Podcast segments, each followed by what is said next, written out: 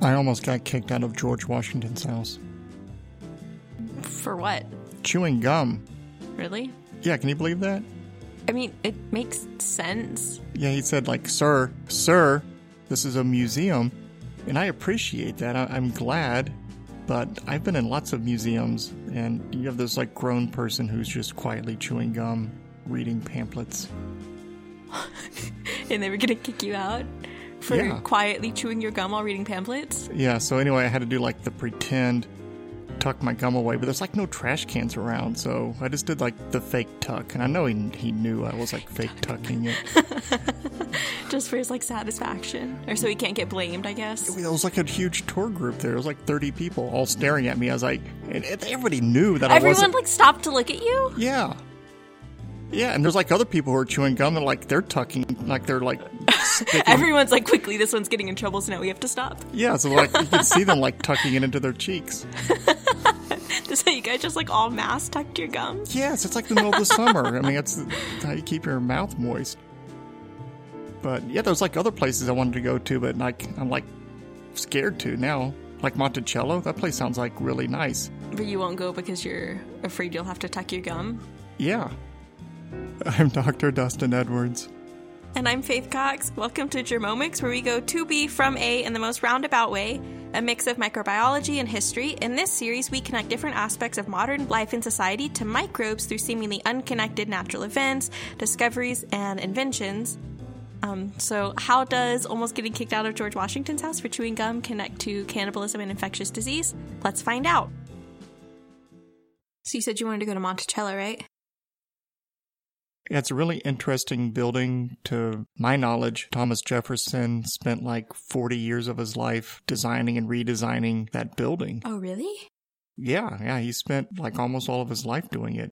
And he had a lot of it redone while he was president. I didn't know that. How large is Monticello? I'm not sure. I mean, it's got the dome on top. I think there's a room up on that top story, like a rotunda, but I obviously haven't been there.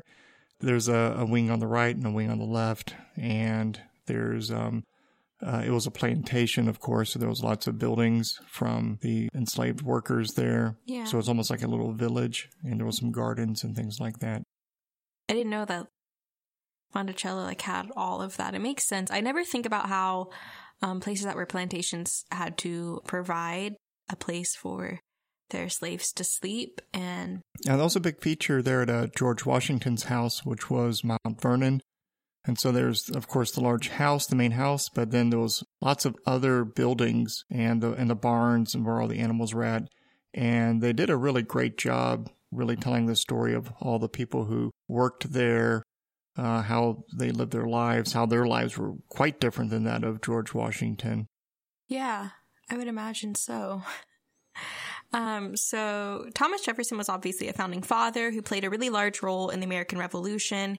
He represented Virginia in the Continental Congress. He was the second governor of Virginia. He was the U.S. Minister of France. He was the first Secretary of State, and along with James Madison, he organized the Democratic Republican Party to oppose the Federalists, which um, led to the creation of like the two party system that we currently have. He was the second vice president of the U.S. and then the third president of the U.S., during which time he organized the Louisiana Purchase, the Lewis and Clark expedition, and then he signed an act prohibiting the import of slaves in 1807. He also wrote that little thing called the Declaration of Independence, right? Yeah, yeah, he was uh, like the main author of the Declaration of Independence. Those are like really well known things about him, though. That was kind of the legacy he left. What a lot of people don't know, though, is that he like Well, he also made the University of Virginia, and whenever he wrote his epitaph, he has this large, like obelisk for his grave marker, and Okay. the epitaph is on there. And he wrote down three of his main accomplishments. like what the three he was like most proud of. Yes, being Okay. president of the United States was not one. I can't imagine being president and then being like, you know what? We're just gonna not include that in my top three, top three moments. Yeah, well, I mean, if you're Thomas Jefferson, he had a lot of like top moments. Yeah. Yes. Um. so what a lot of people don't know is he was also a fan of like maple sugar, and so What's maple sugar? Is that like brown sugar? no, it's not brown sugar. Do you even know what brown sugar is? It's sugar that's brown. It's sweet Okay, yeah. and sticky.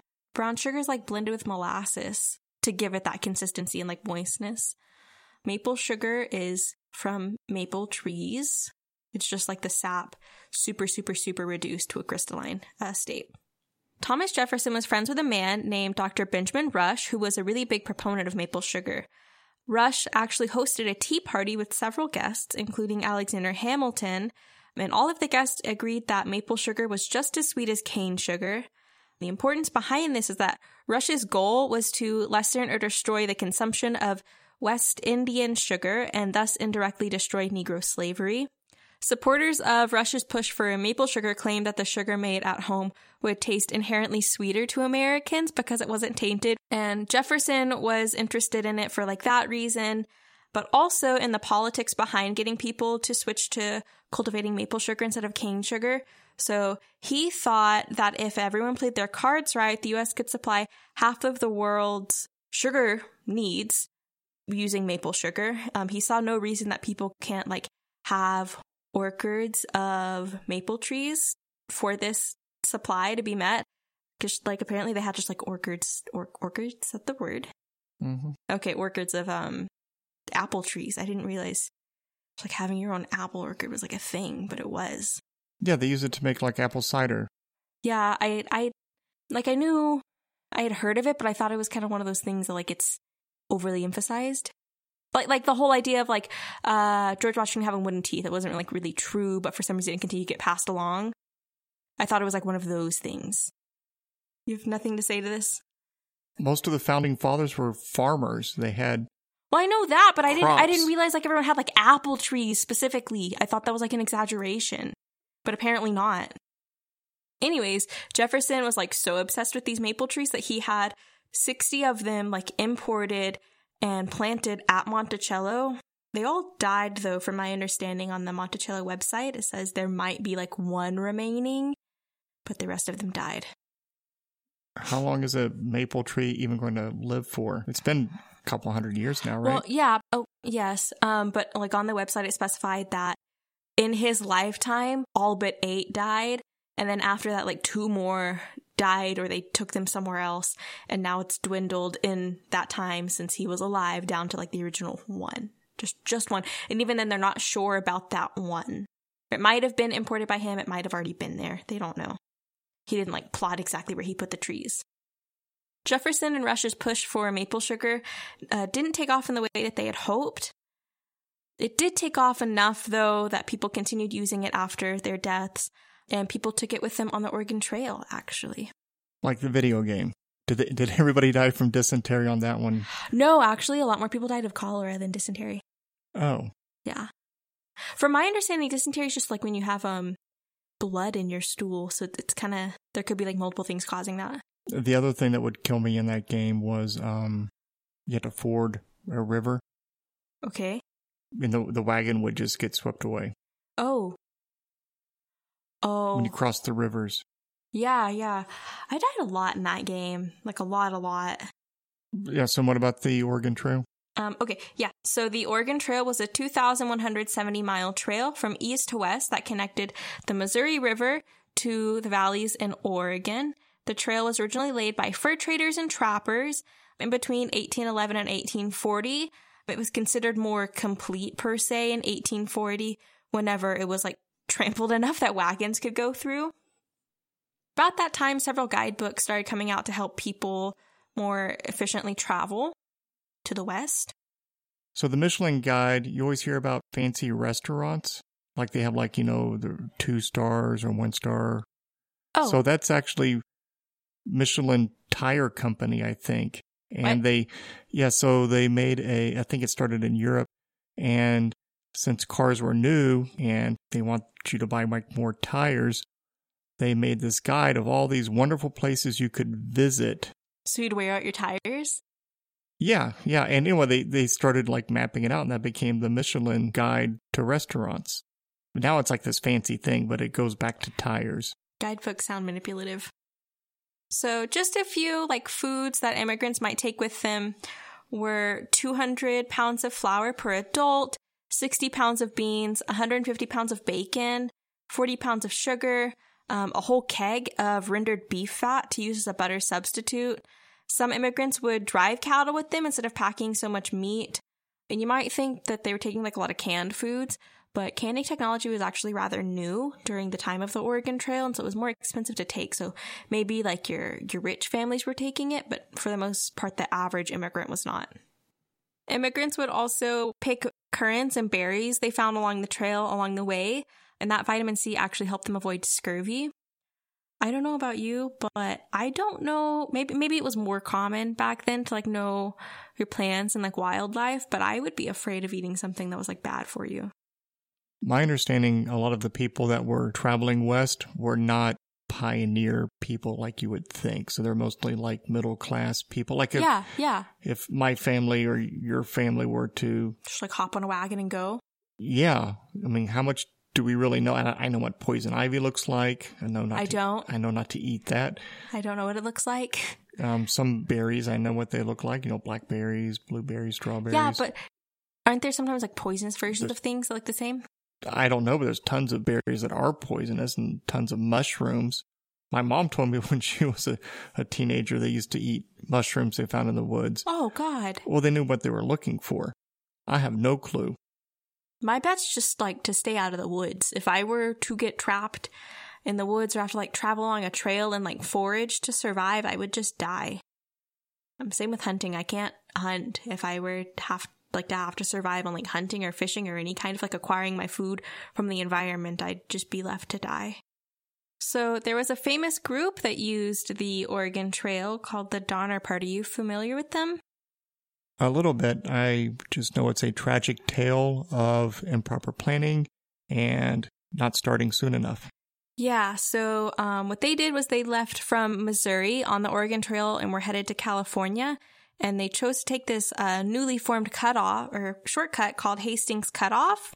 And doing that, along with a series of mistakes, caused them to become behind on like their planned trip. And they left at a time that had everything gone perfectly, it would have ended just in time. But since they made that mistake, it caused them to get lost for a whole month and they had to leave a bunch of their supplies behind on the trail. And they ended up getting trapped at a lake during the winter and almost starving to death. Those who survived survived by resorting to cannibalism. And they were almost all the way there, correct? Like they had made it 90% of the way? Yeah, they, they had made it through like a good chunk. They had made it through the majority of their trip by the time this happened. It still took rescue workers like two months to get to them because the snowfall, like winter, was so bad. Oh, yeah. I've seen uh, pictures of the, their area. They had made cabins or had modified some cabins and they had chopped some trees down. And uh, this picture was taken well after the fact and these tree stumps were about 12 feet high. And it's yeah. not that they were, you know, climbing up the trees and cutting them down, just the snow was so high at the time that, you know, they cut the tree down. So it was probably like a one or two foot stump. So they became so like emaciated and close to death that eventually they like stopped moving. And so the rescue workers had to like dig them out of the snow, even though they were still alive. They were just being like buried alive by snow towards the end. So as a whole, there were 87 people who originally went on the trip. Only 48 survived. And you said there was cannibalism. How many were eaten? Um, roughly 18 people were eaten, ranging in the ages between 3 to 60 or 62. They didn't eat everyone because some people died on their own before it got to that point, but once they got trapped at the lake is when they started eating people. So there are several different types of cannibalism that like exist in the world. There is exocannibalism, which is when you're eating someone from like outside of your village or community or group. So that may be like what a serial killer would do, like Jeffrey Dahmer. Well, with the Donner Party, there's 80 something people. Were they all related to each other? Um, they Mm, yes and no. So there were several large families that were there, but there are also like smaller groups of families. Um, it was like a, if a community went. So a, would that count as community. an exo? I don't know because so some of them met on the trail. So I, I, I don't know. Endocannibalism, though, is when you're eating from within like your own community or family or tribe. And so that may have been what the Donner Party did, but more so, it's really common for people to do like ritual cannibalism that way or funerary cannibalism. On the topic of ceremonial cannibalism, I always think about the Fore people on Papua New Guinea who would um, have a ritualistic ceremony and consumption of their dead. Yeah, so they would um, eat their dead because they considered that by eating like the corpse, they were cons- they were um returning the life force back to their community. So I guess they would bury their relatives for extended periods of time until there was actually maggots. Yeah. That would appear, and then they would dig them up, and then they would boil the remains, and then would eat them. And it was generally the the children and the women who would eat these body parts. That's what I read. That it was the women and children for the most part. Um, I've read conflicting reports, though, on how exactly the meat was being divided. However, what is known is that they did bury their dead and that they did do preparations of their corpses, including maybe cleaning the skull. In some manner, they were coming into pretty direct contact with brain tissue, um, which is part of the central nervous system. So something happened with the Fore people. Uh, the women and children uh, villages were starting to die in the thousands. And it was a mysterious disease. And so researchers eventually came to the island to study the Fore and to figure out what was going on. To cut to the end of the story, what was going on in the community was that there was a prion disease being spread. A prion is a proteinaceous infectious particle. They are misfolded proteins with the ability to transmit their misfolded shape onto normal variants of the same protein. It's unknown exactly like the mechanism they use to do this, they can take a normal protein and then cause it to misfold into the wrong variant of the protein. In textbooks, when you look at figures of prions, you can think of the regular protein as being like a circle and the prion as being a square. And what the prion does is that it can interact somehow with the regular protein, the circle, and turn it into a square like itself. So now that regular protein is misfolded and has a different shape. PRP has a normal form, and that's what's expressed in a normal person. That is PRPC. The C stands for cellular. Whenever it's in the prion disease form, though, that is PRPSC, which stands for scrapie. Which was the first disease that was recognized as uh, eventually being a prion disease. It occurred in sheep and they called it scrapie because the sheep would kind of scrape their their bodies up against things, so there was these abrasions all over. PRPC is a normal protein found on the membranes of cells and mainly has an alpha helical structure, so it's um, like a finger or a cylinder. But PRPSC causes these alpha helices to fold into beta pleated sheets, which would give them more of the structure that's flat, like a palm, rather than a finger. Once misfolded, the Prions cause neurodegenerative disease by aggregating extracellularly in the central nervous system to form plaques, which are areas of cell death, specifically called amyloids. These can disrupt the normal tissue structure and cause a spongy appearance. And that's why these transmissible prion diseases are called transmissible spongiform encephalopathy because the brain starts to get this spongy appearance when you look at it on the slide. Under a microscope. Under a microscope. And so for the Fore, during that process, their funerary process, the women and the children were either consuming brain matter or they were at least cleaning the skull and perhaps acquiring the agent that way. The prion was definitely concentrated in the brain tissue. The disease that the Fore people had ended up being Kuru disease. The name Kuru comes from the New Guinea word for trembling, due to the body tremors that are a classic symptom of the disease as a result of cerebral ataxia. Ataxia is the loss of muscle control and coordination. When you look at video of the Fore that had been afflicted by the disease, so when you watch them stand or try to walk, it was very unsteady. Uh, looks like they would start to take a step forward and maybe not be able to support themselves on that leg, or they'll kind of go from one one foot to the other foot. other footage that I saw in which uh, they would try to have the, the afflicted persons try to touch their fingertips together and they were unable to do so. So they would end up missing their fingertips. So kind of like a loss of hand-eye coordination, but they were trying to get it together. But I guess just from the trembling or just inability to control their their movements. Yeah, so uh, Kuru and prion diseases in general are really scary because they can have long incubation periods. Um, so Kuru averaged 10 to 13 years, but it could be as short as five and as long as 50 years or more after the initial exposure. There were three main stages of disease progression, but there was kind of a prodromal symptom or a period in some people where they just started having headaches and joint pain, but not everyone exhibited that. Um, the first or ambulant stage was what Dr. Edwards is talking about with the unsteady stance and gait. They had decreased muscle control, tremors, difficulty pronouncing words, and titubation, which is just um, like repeated, uh, almost rhythmic, like muscle spasms. It was called the ambulant stage because at that point the individual could still walk around despite their symptoms. The secondary or sedentary stage, the person became incapable of walking without support, their ataxia and developed to the point of severe tremors. Um, they began exhibiting emotional instability and depression.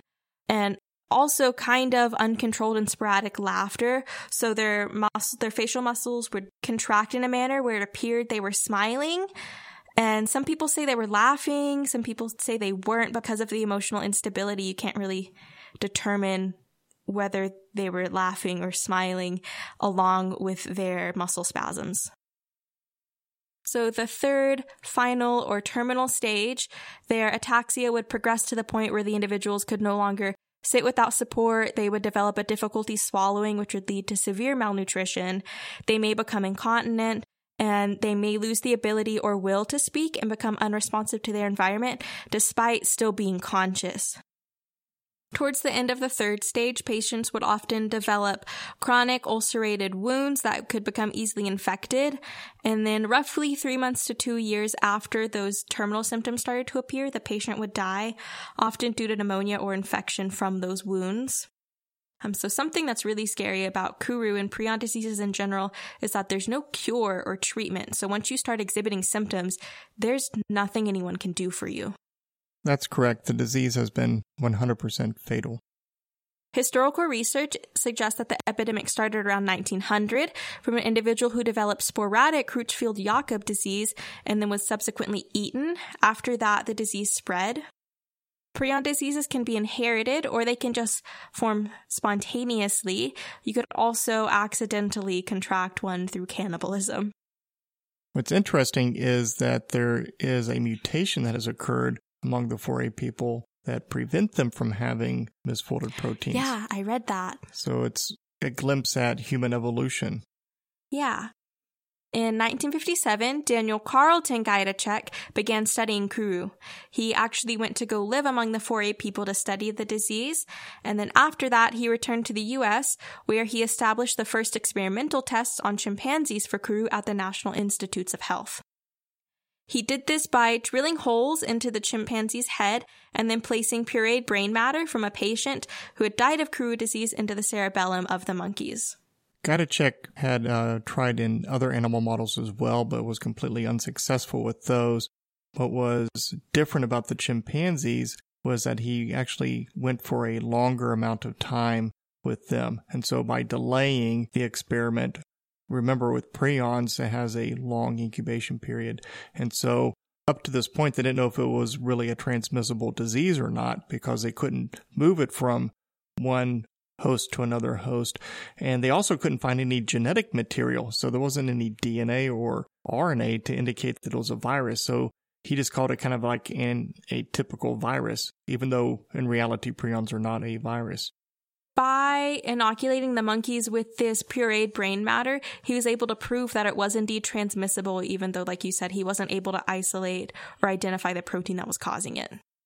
In 1976, Gajdusek went on to win the Nobel Prize for Physiology and Medicine regarding his work with Kuru disease. I think a science and society message from what we talked about today is how looking at the Fore people and their traditions that we do things in our own cultures that are also unhealthy for us. And so we can look at sugar. We go to a gas station, there's a 44 ounce Coca Cola. That's like 380 calories and several grams of sugar. Yeah. And it leads to obesity, it leads to diabetes, or something else in the news recently with religious practices spreading herpes. And so whenever you're looking at these the primitive Fore people and thinking, well, they did this to themselves, we have to think about what some of our behaviors Are do to ourselves. where we're harming ourselves. Yeah, I think that's a reasonable takeaway.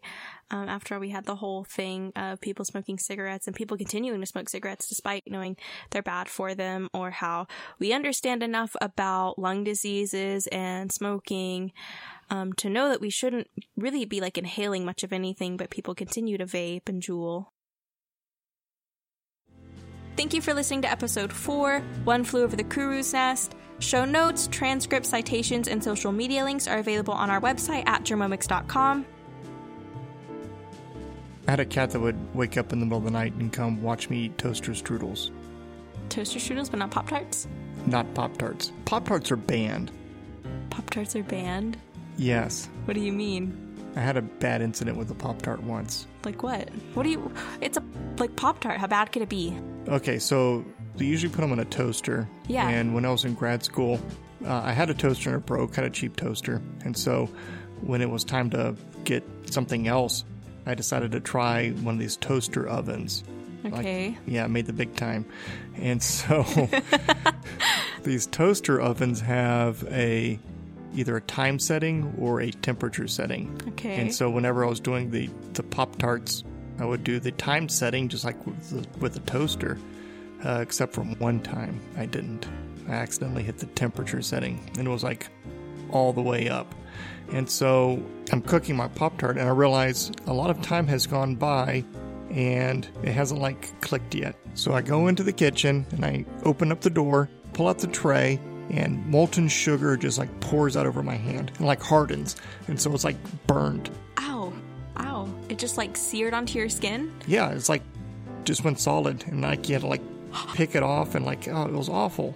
Ow! So awful that Pop Tarts are now banned. Did you go to the doctor? No, I, it, I mean it wasn't like the skin was coming off off. It was just like a, I guess a second oh, degree okay. burn. Ow! I, I, yeah, I'd probably stop eating Pop Tarts after that too. Right. So then I switched to toaster strudels, and uh, I would do it at around midnight, right before like bed. Yeah, yeah, like the right time. Right. Yeah, I like to watch you know a TV show and, and do that. and uh, we had a cat that would come Okay. running in from the other room and would sit and watch me eat this toaster strudel. And I would like offer portions of the toaster strudel to the cat and would have none of it. It just wanted to like watch. It was like a like a food voyeur. Was it like?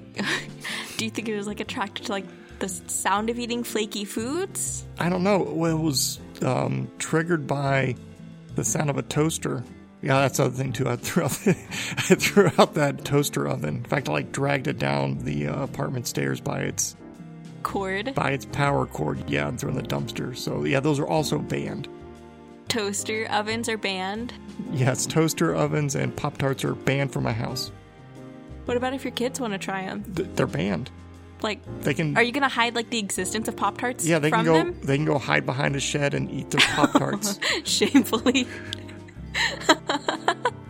All right.